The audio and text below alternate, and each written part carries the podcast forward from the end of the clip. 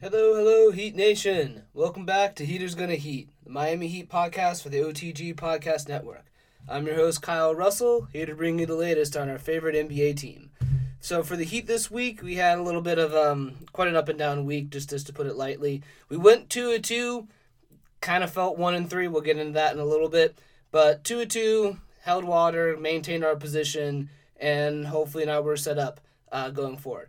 But to jump back to the games, uh, unfortunately, we do have to first talk about last Friday night against the Atlanta Hawks because this one honestly might go down as the worst loss of the season. Like uh, we, we've said that a few times before. I think like the Timberwolves from a few weeks ago. Uh, there was the one against the Warriors earlier in the season, uh, and on the West Coast road trip.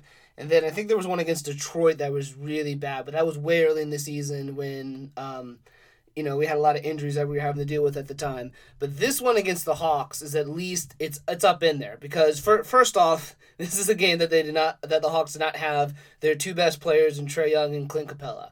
Uh, second, and this is one of the big problems with with this loss in particular, there was a lot riding on the line for this.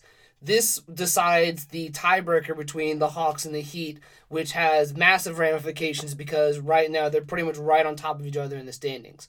So, just on a, a macro sense, this loss essentially means that uh, either we have to like beat the Hawks, we cannot tie the Hawks. If we tie the Hawks, they get the higher seeding because we blew a game where they didn't have their two best players. They just it's hard to argue even with the Timberwolves and the Warriors games. Those are Western teams. Like it, they were endemic of problems that the team was having at the time. But at the end of the day, at least it wasn't hurting them in the long run because what does it matter if you lose to a team in the opposite conference that outside of just the general impact it has on uh, your stance. But the loss against the Hawks is against somebody that they are right on top of and now have given a massive edge to in a game that on paper the Heat should have won. So looking into like causes for this, uh, really it seems like it came down to just a first off, very bad defense by Miami just in general. They let the Hawks shoot 53%. That's just way too high. So the defense wasn't quite there, especially in the second half where they got very badly outscored. And the other parts of it were so one part of it was the defense, another part of it is the benches. Miami's bench got absolutely destroyed uh, by Atlanta's. Like you look at plus minuses for Atlanta's bench, all positives. look at plus minus for the Heat's bench, all negative, and it the eye test backs up those statistics. And then it was also really bad shooting, specifically from Duncan Robinson, which is unfortunately something that's going to be repeated a few times on this episode because he, he struggled mightily this week, and it definitely sh- played out in how Miami plays. And it, it's gotten to the point uh, Miami is going to have to take a, a good look in the mirror this summer when it comes to time to pay Robinson because this week was pretty indicative of – how vital he is to Miami right now, um, which we'll I'll get into a little bit why later on. But to, to wrap up the Hawks game, yeah, it was bad shooting. Duncan Robinson went two for ten, so they're not getting anything there. Overall, the Hawks shot forty three percent from three, which is a part of the reason why. Uh, uh, and when you combine that with 53% shooting from the field, they just pretty much scored at will and just kept Miami at, at a double digit deficit for most of the second half. So at the end of the game, um, here's where the title of this episode comes from. Jimmy Butler pretty famously said, The Miami Heat are a consistently inconsistent team, which is exactly how you get nights like this. Like, you, if a team wants to sit there and say, we should be in like the four to five matchup or six, or at least out of the play-in tournament, you have to show a certain level of consistency. And if you don't, that's how you end up dropping bad games against the Warriors and the Timberwolves, and now the Hawks with two of their best players out, and another one against the the Bulls. We're going to get to in a little bit. And if you're consistently inconsistent like that, makes sense that you're at the seventh spot where Miami is right now. Moving on from the Hawks now, though, uh, Saturday we had we were hosting the Bulls, which we actually ended up winning that 106-101. However, for anybody that watched the game that when I said at the top of the episode where we went two two, but it felt kind of like we went one to three. This Bulls, even though it was a victory, is where that that change comes from because this was a game that uh, first of all, Bulls, I forgot to mention this last time, were without their All Star Zach LaVine. Sure, they still have another All Star in Vucevic.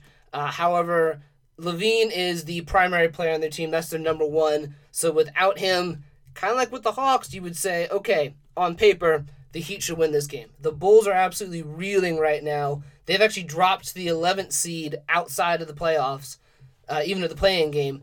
So they are a vulnerable team without their All Star. And sure, they're going to fight for their lives, but just like before, this should be something that that a good team can handle. And Miami did for the first half. They were actually up 20 at halftime, so they were up quite a bit.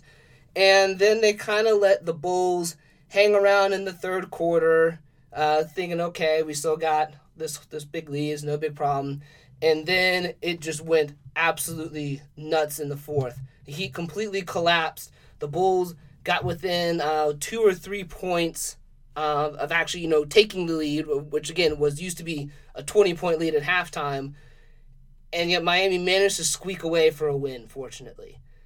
And overall, uh, one of the big one of the big indicators for how they got back in the fourth was uh, three point shooting again. Unfortunately, Heat shot 25%, Bulls shot 50%. So that helped power a lot of what they were doing Whereas Miami bricking shots, Bulls making shots. That's kind of what it takes. Um, and unfortunately, to bring up the the Robinson po- uh, point again, in uh, this was kind of a good microcosm game for what Robinson does for Miami. So in the first half, which Miami beat them by 20 points, Robinson went six for eight. Outstanding. Oh, sorry, six for nine. I gotta make sure I do the math right. So he went six for nine, shot sixty six percent from three, drop and um, pretty high volume too. Nine nine attempts in a half is pretty good volume. Some players don't get that up in a game. Period. However, in the second half, which was also coincides magically, I guess you could think of it that way, coincides with Miami collapsing and almost giving up this lead. He goes one of six, so he just didn't get it to drop. And like I said, it's a good microcosm for Robinson shooting well Heat playing well. Robinson shooting bad. Heat play bad. Uh, but still, got the W. That's what matters at the end of the day. So that was good for that part. However, we then had to turn around and host the Bulls again Monday night. And you got to think, okay, they just had a game where they know that they can push back and they almost won that game. What's it going to look on the second night? You really got to come out and have that sense of urgency and try to squash it. And Miami did at First, they had a very strong first quarter. They had a solid lead. And then, kind of like what we saw with the Atlanta game, uh, once they went to the bench at the beginning of the second quarter, it all just collapsed. Um, and the bench ended up coughing the lead. And then, like before, uh, they just completely collapsed in the second half, specifically the fourth quarter, and that resulted in a loss to the Bulls, 110 to 102. Uh, Duncan Robinson, again, like before, uh, started struggling. He went one of seven from three, so somewhat good volume, but obviously not giving you much of anything. And again, it gets linked in with Miami struggling because of that. He did leave with what looked to be some kind of illness. However, he would have been fine enough to um, play the Spurs on Wednesday. So at least there was that. But it kind of goes back to show, okay, maybe maybe he wasn't feeling good for this last week, but because of that, him not feeling well means Miami struggled greatly against, to be honest, theoretically inferior competition, and that gets to the again to the consistency part.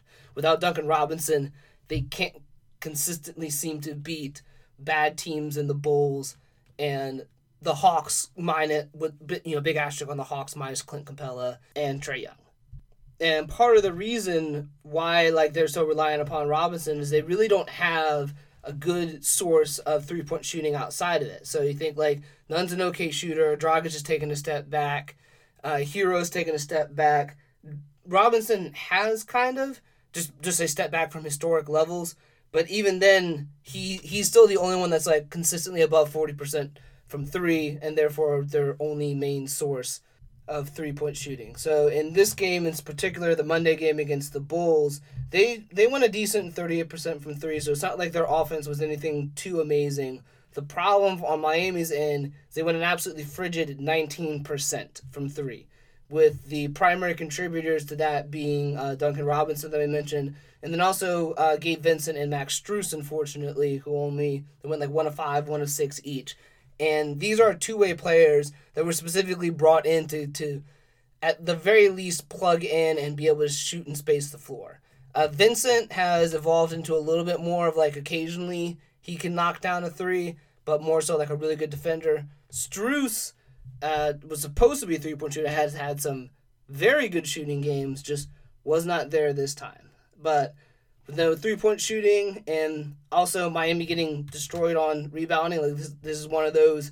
It was a significant enough difference that it warrants mention. They got beat 51 to 34 on the boards, 17 of 9 in the fourth quarter, which led to a lot of extra possessions for the Bulls. And that just coupled with three point shooting, this led to a collapse and an unfortunate Heat loss. However, the Heat were able to bounce back uh, the two nights later, Wednesday, against the Spurs, where they managed to win 116 to 111. And this was, again, where the Spurs came in. They're in a. Uh, just hanging on to the edge of the play-in game right now over in the West. So they're playing with a sense of urgency, quite like Miami, of trying to improve their position. So for this game, uh, Miami, like before, came out, had a really good first quarter, built themselves a good lead, and like before, started the second quarter, bench came in, and they gave that lead up. Uh, Miami was able to keep a one point lead at halftime, but at one point, I think they had a lead as high as 14 or 15 points in the first half, uh, and that all got coughed up, uh, unfortunately, by the bench. So that's been a real, real area of struggle for Miami, which is very disappointing because bench depth is theoretically supposed to be one of our strengths. The reality is it has not been, uh, especially amongst the losses that have been piling up at the end of the season. But to get back to the focus of the Spurs game, the big things, like I said, we are up by one at halftime, and then fortunately, that's right, we have Jimmy Butler, who was an absolute monster. He powered a big run at the end of the third quarter that helped not only erase um, a deficit, but build a solid lead for Miami going into the fourth. They were up uh, five to seven points at that point. And then they were able to just kind of hold on. Butler got a few minutes of rest he came back, and then between Butler and Bam, they really powered a, a closing fourth quarter run to help Miami take the win. And then just on a Duncan Robinson watch, since again he went out earlier on, on Monday, he went out was out of the game. He did come back. He was still able to play. He was limited but efficient. Uh, he went two of four from three, which is good. It's fifty percent, and it's two, which is you know more than he made in the last game. However, it's is low volume, and part of the problem is, is if if he's not as big of a volume threat, it kind of hurts the spacings. Like spacing really one part volume and then one part efficiency. So like if you're an extremely if you're an extremely good shooter like Duncan Robinson, but you're only taking four attempts a game, sure you might have a two for four one night, maybe a three for four, maybe even one time a four for four, but you're not as big of a threat just because you're not putting up that many attempts. Uh, obviously, the, the converse is, is the worst if you're a really high volume and low efficiency. Uh, but if you are, you know, high efficiency but low volume, you do have impact. It's just limited. And looking at the game, though, it really looked a lot of what it was for Robinson was just he he gets a lot of his looks by just running around constantly, and eventually the defender gets caught in a screen or gets caught ball looking for a little bit. You know, there, there's a lapse in defense that because he is running around like crazy constantly, whether there's that one lapse, it gives him it gets him open enough that you can throw him the ball and he'll shoot. This seemed to be like he didn't have quite the energy to run around as much, which is what led to him having so few attempts overall because he's not able to capitalize or he is not forcing through through rapid movement. He is not forcing those defensive lapses. Um, just hope that he can take this rest and get back to health because as these games have shown miami is um, shockingly reliant upon him to be a high volume three point shooter. And part of that is also dependent upon him being healthy enough to run around and get those looks. So segueing from from there, now we've covered the, the games that were passed. I want to bring up what Jimmy Butler mentioned in the loss to the Hawks on Friday night. Miami is a consistently inconsistent team. So digging into that, like I mentioned a little bit before, uh, some of the big problems from that come from the way the Heat as a team operate. So the, I've mentioned this before as well. Uh, Jimmy Butler and Bam Adebayo, for as much as they do just about everywhere on the court, the one area that neither of them really help or impact in, outside of Jimmy occasionally, is knocking down threes and helping to keep the floor stretched.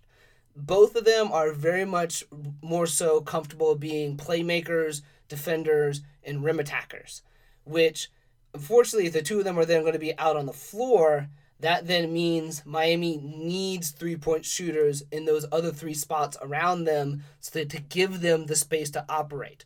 Otherwise, especially in the playoffs, the defense is going to go, okay, uh, we're just going to sag off. We're just going to hang around the paint. And Jimmy Butler and Bam Adebayo, they can still be effective, but the only way that they're going to be effective in that situation would be bulldozing themselves to the rim over and over.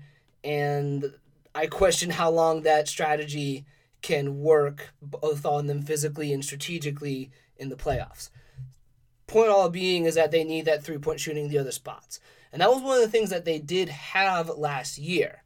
So, like, uh, Nunn, Herro, Robinson. Robinson was an absolutely, like, it was like an all time shooting performance from him. Um, Meyers Leonard was a solid three point shooter. They had enough shooting in all the other spots that they had enough space to operate, and therefore last year's offense was really, really good.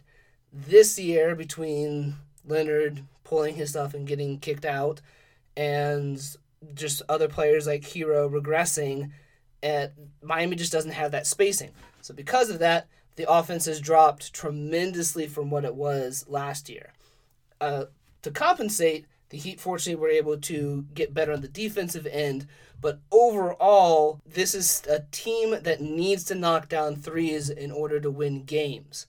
And the only place that they're going to get those three f- threes from is the supporting cast. It's going to come from the bench. It's going to come from the other starters like Trevor Ariza. And Ariza has been good some games, and then he's had some other games where he's been very bad.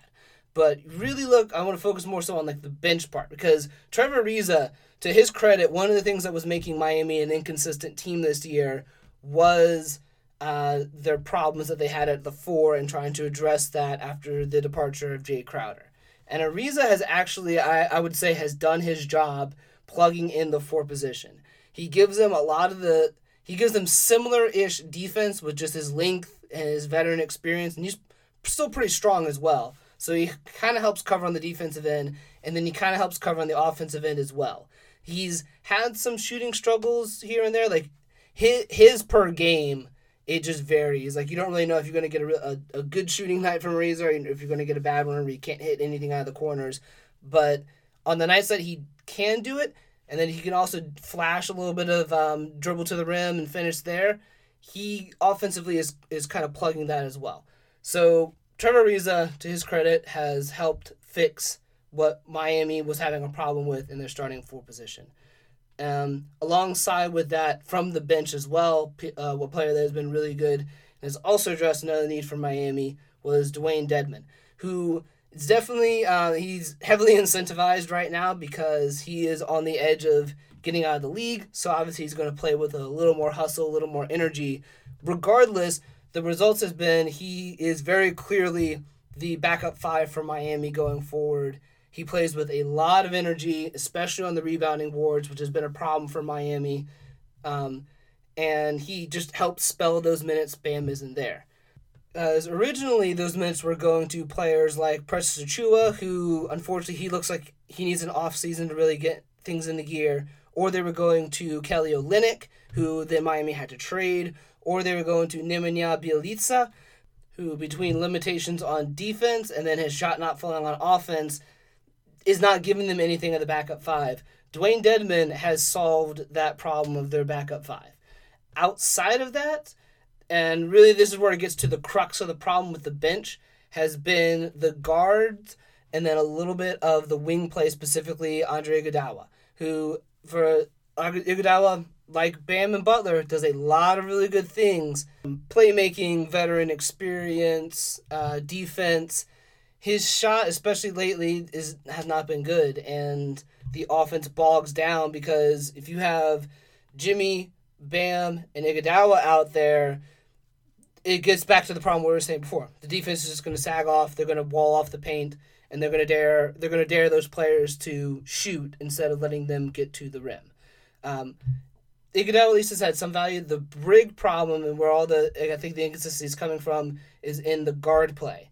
So right now Miami is kind of getting by at least starting wise with Kendrick Nunn, who has been a better than expected defender, which is kind of just like a nice way of saying he's been he's been solid when I thought he would have been uh, quite a bit worse. But he's been solid on defense. He's been able to score at times on offense, and then his playmaking has taken a step up.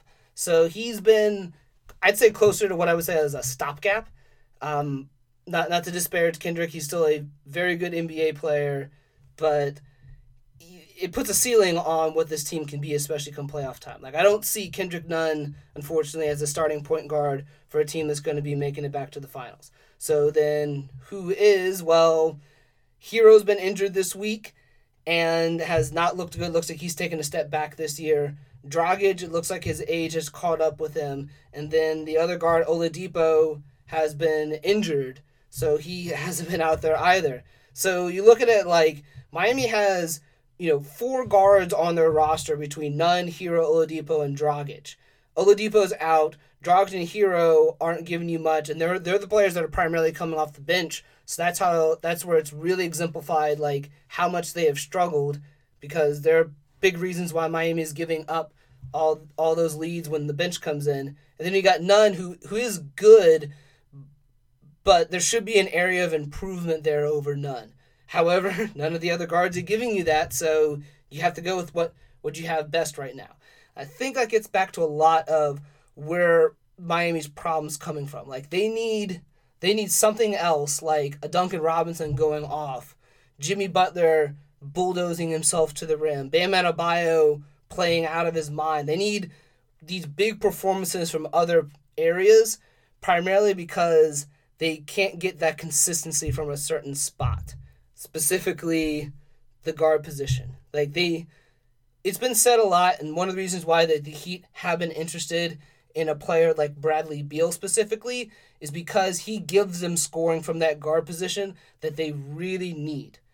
It's one of the reasons why Duncan Robinson is so vital to them. He helps to stretch the floor from kind of like a pseudo guard position, but essentially he's providing perimeter scoring. Miami needs that to unclog the paint, and so then Jimmy and Bam can then get to the line. It's it's a system. It all it all has it all has to have all its little parts. Unfortunately, the system works great when it works. We saw that last year. The offense looked great. It was a problem with the defense they fixed the defensive. They were able to elevate in the playoffs on the defensive end, especially with some of the tweaks that Spoelstra made. And then they were able to combine the two and power a finals run. This year has been the opposite case, where they haven't had the shooting to keep the spacing out there, which then causes the offense to bog down and has all these problems.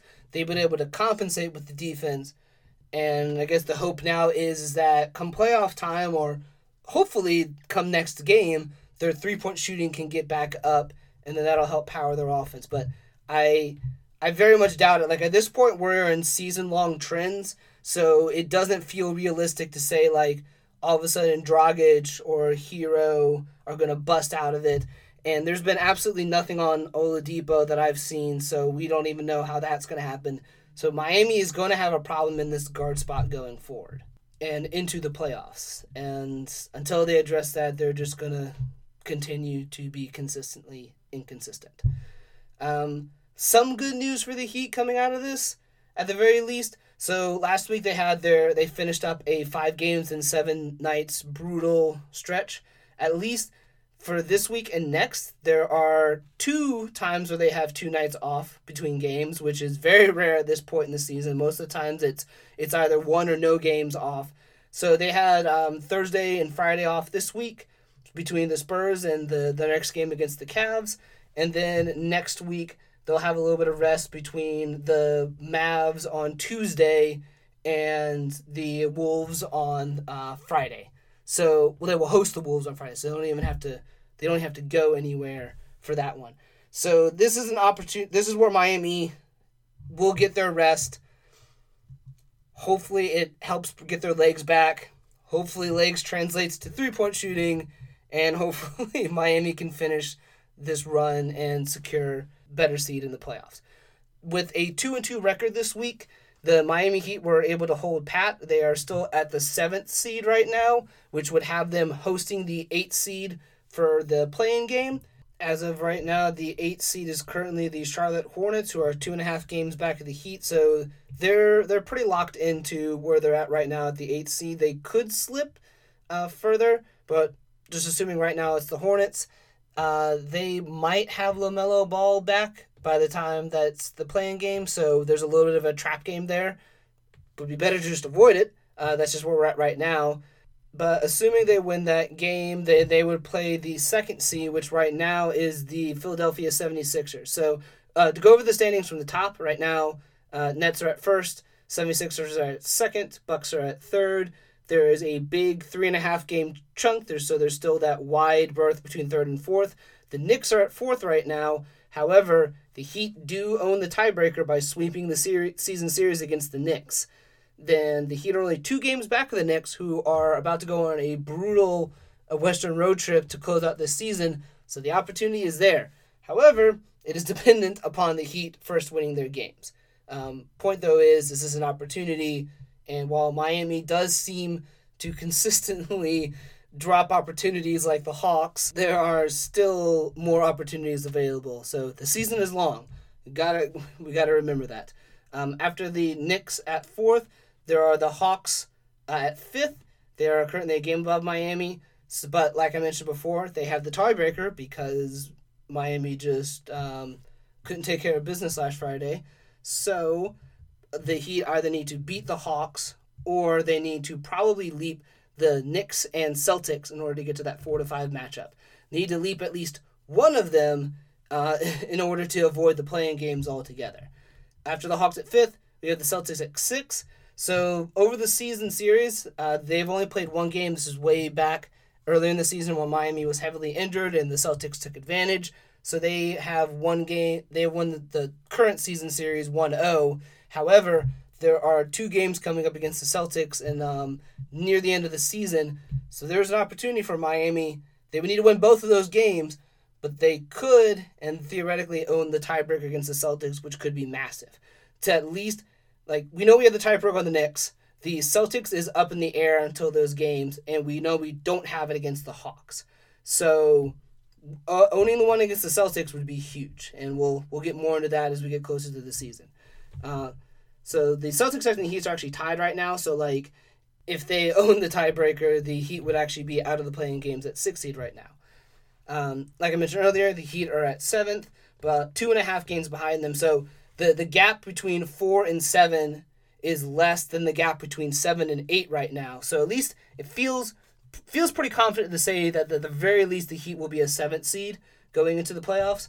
Um, just because that big gap. Hornets are at eight. The Pacers are one game behind the Hornets at ninth, and then another game behind the Pacers are the Wizards at tenth, who have seemingly came out of nowhere to, to put together a really good win streak and usurp the Bulls from the tenth seed in the playoffs. So very little chance that I think the Heat drop down any any much further. But in the group that they're in right now, they are definitely the the bottom of the pack. With again the Hawks owning the tiebreaker, having one tiebreaker on one of one of the opponents in that group, uh, not having it against the other, and the third one's up in the air. Those Celtics games are going to be absolutely huge. Uh, looking at the Heat's schedule coming up, then they are going to be at the Cavs on Saturday, which this should be a winnable game. The Cavs have been one of the worst teams in the league all season long, outside of um, a small, small little uh, come out the gate looking good for a week or two stretch to begin the season. Since then, they've just been bad. So Heat win this game. It's right there, uh, and will be again huge considering what's going on with the Knicks then the other part, they will be at the Hornets on Sunday. This should still be a game without LaMelo Ball and Gordon Hayward for the Hornets. So theoretically, this is also a game Miami on paper should win. Would very much like to see it happen. We just don't know with, with the way this team plays.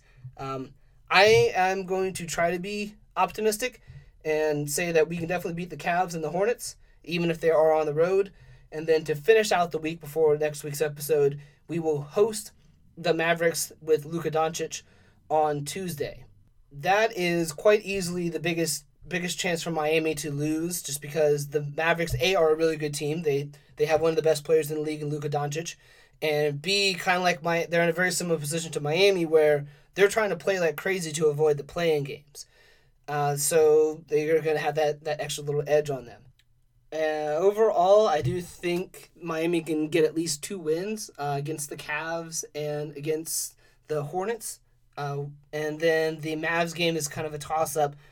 I think it's going to come down to who really wants it more, which is a little cliched, but that's kind of where we're at in the season, where both teams have good players, both teams have a sense of their identity, they're in similar situations, and it's going to kind of be who wants to get out of that situation more. Uh, but before we close, there is one thing uh, of note in the Mavericks game that at least is just kind of fun to watch. So uh, the Mavericks have Luka, Doncic, who is a Slovenian player. Miami also has a Slovenian player, Goran Dragic. Uh, they these two have actually been buddies for, for quite for quite a while. So there was a few years back uh, in the EuroLeague Championship where Goran Dragic and Luka Doncic, who Doncic was 18 at the time, he was just about to go into the EuroLeague.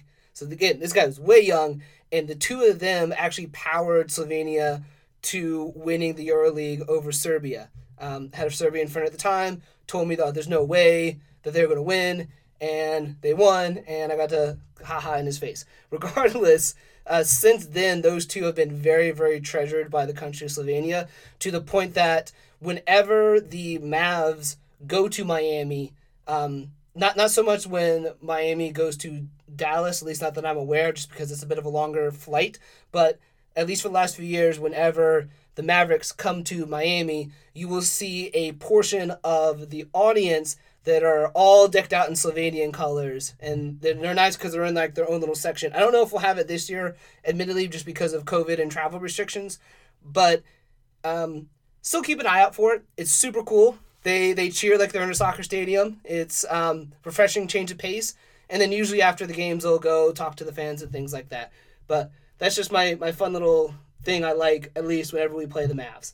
Um, outside of, you know, the whole hate the Mavs part because of our uh, championship history. Regardless, that'll be all for this episode. You can find me on Twitter at KBR Heat Nation and the podcast at Heaters Heating. Also, be sure to check out the OTG Podcast Network at OTG Basketball. And we have a few extra teams on there as well. Uh, we have a few different podcasts uh, focused on some other stuff that could be of interest. Uh, and probably one of my personal favorites is the NBA outlet for general NBA talk. Nick and Corey and the crew always do a great job there. I do thank you very much for checking in with me, though, and I hope you have a great one. Let's go, Heat Nation.